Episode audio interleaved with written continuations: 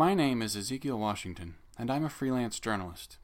I'm creating this audio journal in the hopes that the information I received isn't completely false. I was sent an anonymous tip about an island called Gomorrah.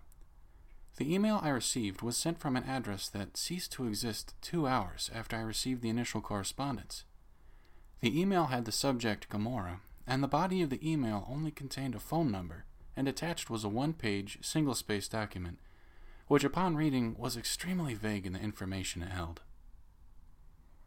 According to this source, at least 10 people a year disappear on this island, which doesn't seem like a lot given that 5,000 people disappeared in New York City in 2016.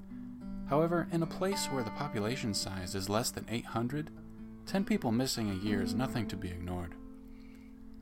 Apparently, the disappearances have been occurring for more than 30 years. It would also be interesting to note that this island is so secluded from the rest of the world that it's missing many of the modern conveniences we rely on today. There are no cell towers, no ATMs, and only one grocery store. As far as anyone is concerned, it's a dead island.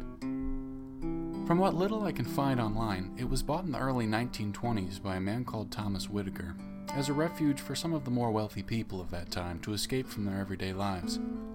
In fact, his slogan was Rest, Solitude, and Meaning can be found here. Unfortunately, when he announced the intended name for his refuge, he became a social pariah. And I can't say I blame his peers for ostracizing him. No one in their right mind would want to live in a place whose namesake comes from a place that was known for its wickedness, and then was destroyed with fire and brimstone, according to the Bible. Nevertheless, he was able to find backers for his project, and everything was coming together until the Great Depression, when he and many of his backers lost everything. With nothing to lose, Whitaker and his most trusted financial backers packed up their meager belongings, pulled together the last little bit of their money, and headed for Gomorrah with their families in tow. Luckily, housing and a crude but usable water and sewage system was awaiting them. Unfortunately, food was scarce. Wealthy people hardly make the best farmers, and they eventually opened up their sanctuary to farmers and their families, who were also escaping the Great Depression. By the end of the 1930s, Gomorrah was a thriving, heavily populated area that was completely self reliant. From my research, I was also able to see that the townspeople were relatively diverse racially, politically, and socially, but this did not stop them from living in harmony. However, all good things must come to an end.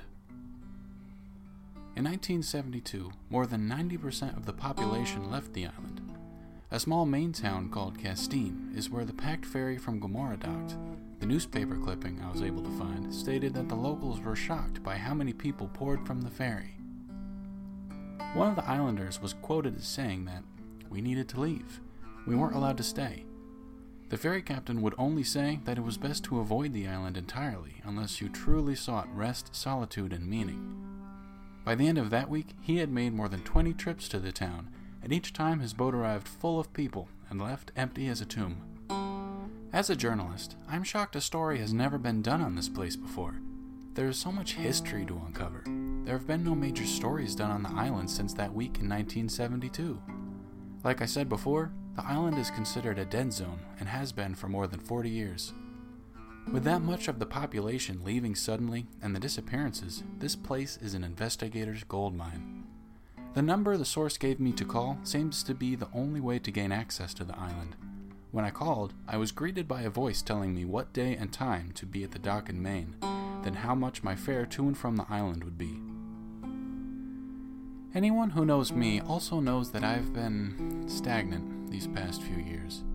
I need my next big break, and I think this story has fallen right into my lap.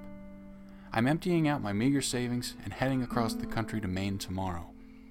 What do I expect to find in Gomorrah? Well, if I'm lucky, maybe some meaning. I'll be recording everything I experience as I go. I'll compile the information and bring it home. I hope this is a story worth telling. Thank you for listening to the prologue of Gomorrah. If you like what you hear so far, like us on Facebook at the Gomorrah Podcast for updates, and don't forget to subscribe on iTunes. Join us in late March when the search for rest, solitude, and meaning will begin.